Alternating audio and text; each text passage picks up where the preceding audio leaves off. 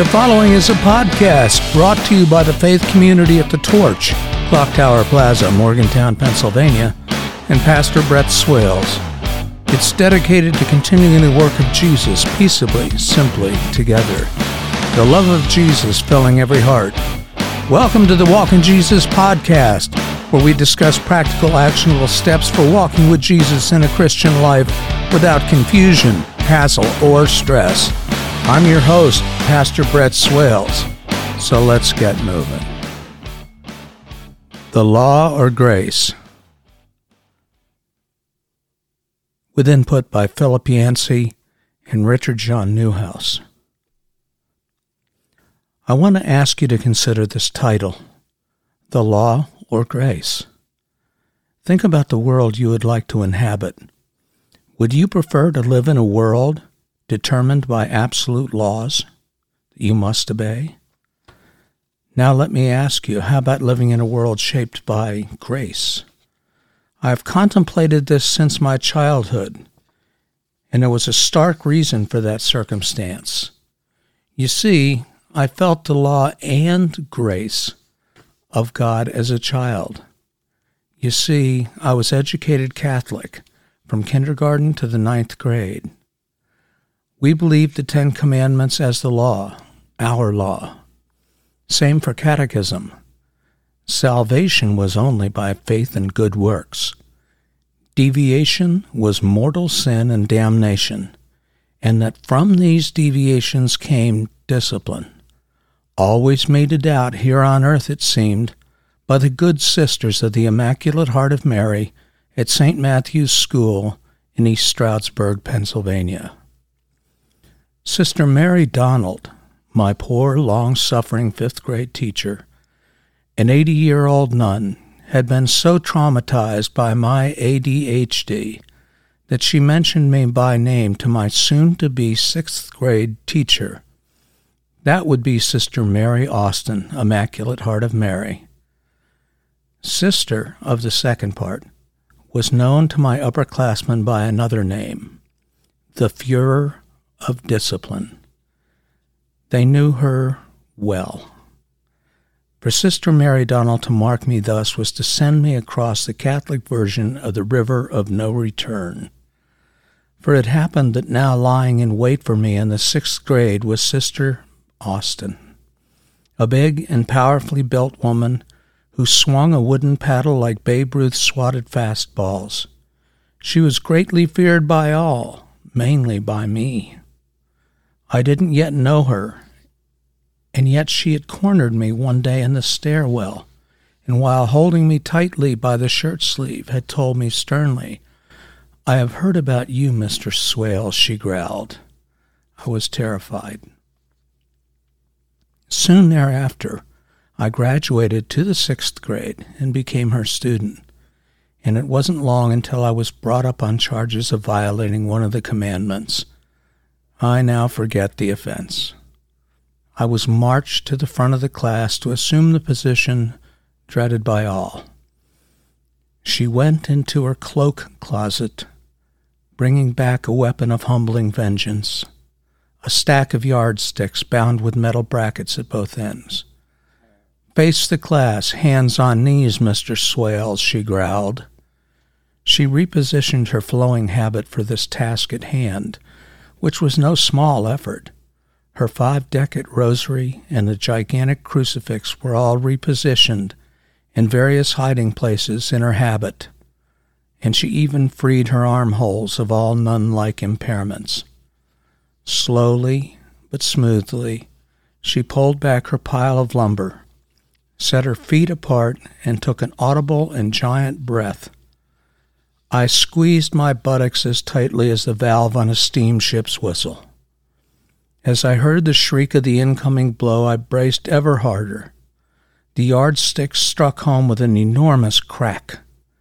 And yet, shock of shocks, and plainly here I state, no pain did I feel.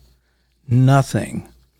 The wood shattered in all directions with hundreds of pieces hitting my snark filled classmates and then otherwise clattering noisily across the bare old wooden floor. Sister stood still, her face a mask. Get out! she screamed at us all. On the way out, I looked back at her. She had a blank and broken expression on her face as she looked straight ahead, both shoulders slumped forward, with many short shards of broken wood in her hand hanging loosely, now pointing at the ground.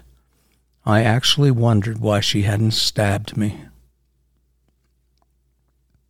Later, when Sister learned of my violent home situation from the other nuns at the convent, she simply told me, You have had enough beatings.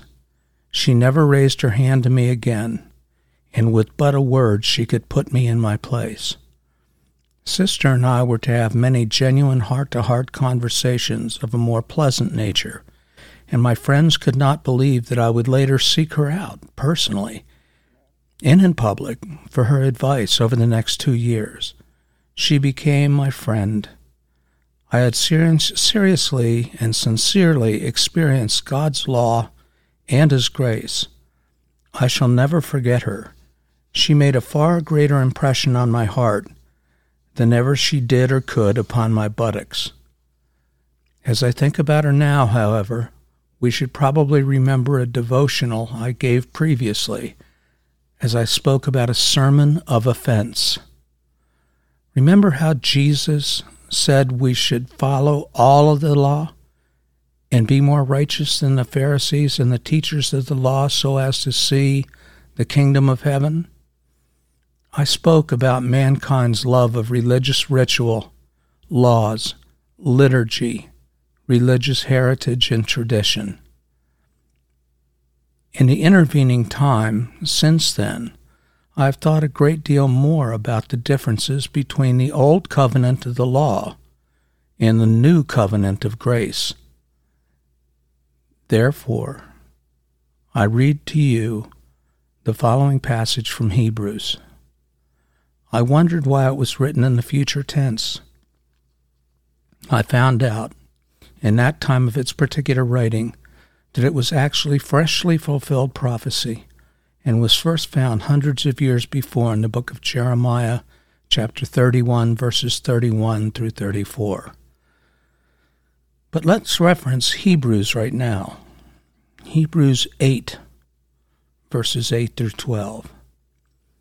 Behold, the days are coming, declares the Lord, when I will make a new covenant. It will not be like the covenant I made with their ancestors when I took them by the hand to lead them out of Egypt. I will put my law in their minds and write them on their hearts. I will be their God, and they will be my people for I will forgive their wickedness and will remember their sins no more. What great news this is! We now live in the time of the new covenant, under the promise of grace. Now, no longer do we find ourselves falsely laboring to satisfy an unyielding law. I might here add that Jesus did not come to bring us laws and more laws. He came to bring us life and life more abundant through His grace. Hallelujah. In his book, The Jesus I Never Knew, Philip Yancey talks about a drug addicted prostitute in Chicago who told a harrowing story of her life. At last, she asked, she was asked if she had ever thought of going to the church for help. Church, she cried. Why would I ever go there? They would just make me feel even worse than I already do about myself. What we want to know today is where are the followers of Jesus from the first century? Where are the needy, the sinners? Who would they be? Who could probably recognize them pretty quickly in today's church pews?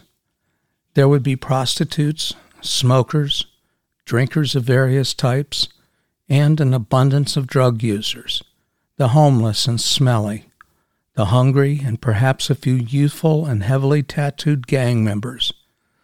Today, however, I would be truly shocked to find even a crushed cigarette butt in many church parking lots, or even outside the doors of the churches. much less the possibility of a homeless camp on church property, or even an empty liquor bottle, or, God forbid, a used needle. The church of today has become a model of propriety, the haven of the reasonable and respectable, the home of the Christian country club. In Christ's time, though, he was associated with all of the undesirables, the poor in spirit, and that earned, him the ever present scorn of the Pharisees. The early church soon came to be known for taking in outcasts and the poor and suffering. Yancey says, for the first few centuries, the church literally did what Christ commanded receive strangers, clothe the naked, and feed the hungry, visiting those who were in prison. According to church historians, this good work continued right up until the triumph of Constantine, who subsequently legalized the faith and established the official imperial church. Over time, the church became the wealthy establishment. The middle class, the church of today, bears little resemblance to the social rejects described in the Gospels and the book of Acts. So says Yancey. If you ever listen to the words of the gospel as it is preached in the third world, you will find it is very different than the one heard hereabouts. Somebody wrote, The poor and the unlearned cannot identify the origin of what it is that Jesus is saying when he quotes from Isaiah 61 1, saying, He has anointed me to preach good news to the poor, to proclaim freedom for the captives and release for the prisoners. This quote is not very often immediately recognized as a quotation from the book of Isaiah, but the poor still applaud and hear it as good news indeed. Regardless how their own world treats them, the poor and the sick have assurance that because of Jesus, God knows no undesirables. What about the unwanted here and now? How should we in the first world let them know that they are welcomed? What should we do with today's undesirables in the church? I'm going to conclude with a story about a woman named Kitty. Kitty was a very unhappy senior resident in a nursing facility. She was in her ninth decade of life. She positioned herself at the junction of the main hallways. She had a unique and renowned talent for disparaging the institution's food, as well as the obvious shortcomings of everyone who happened to pass her by. Her talent was in making people cry. She became one of the undesirables, and people avoided her at all costs. One day a woman and her children appeared, and Kitty singled them out. The woman's dress was not long enough for her standards, and the just concluded lunch had been terrible, and those children of hers were just out of control. The young mother quickly exited, exactly as Kitty had seemed to plan. The next week, however, the same young woman was back, without her kids. Soon she was observed pulling up a chair to sit with Kitty. Sometime thereafter, they were talking about Kitty's life, her happier times, and even laughing together. Nobody had ever seen the like. The young mother had said, I started talking by asking Kitty about her life and her happier times. I came back to talk to her because I felt Jesus would want me to do that. I made a choice. She came back many times. And Kitty was a changed person afterwards, and her desire to make people cry diminished. Some time passed, and after this, Kitty died. Won't you turn to a neighbor and show them the mercy of Jesus in your heart this week? Is this not how we as individuals, being filled with the Holy Spirit, show the law now written on our hearts, as well as the Holy Spirit filled grace to the undesirables in our midst? Is this not how we as a church, being filled with the Holy Spirit, should show mercy and grace one to the other? In conclusion, please think about this message. Consider it. Email me. Let me know how you feel. Let us pray. Lord, show us how to receive strangers in our midst, to clothe the naked, feed the hungry, and to visit those in the prisons of various types and contexts today, right here in America and throughout the world. Amen. This podcast was brought to you by the faith community at The Torch, Clock Tower Plaza, Morgantown, Pennsylvania, and me, Pastor Brett Swales. And it's dedicated to continuing the work of Jesus peacefully, simply, together. The love of Jesus filling every heart. Good day.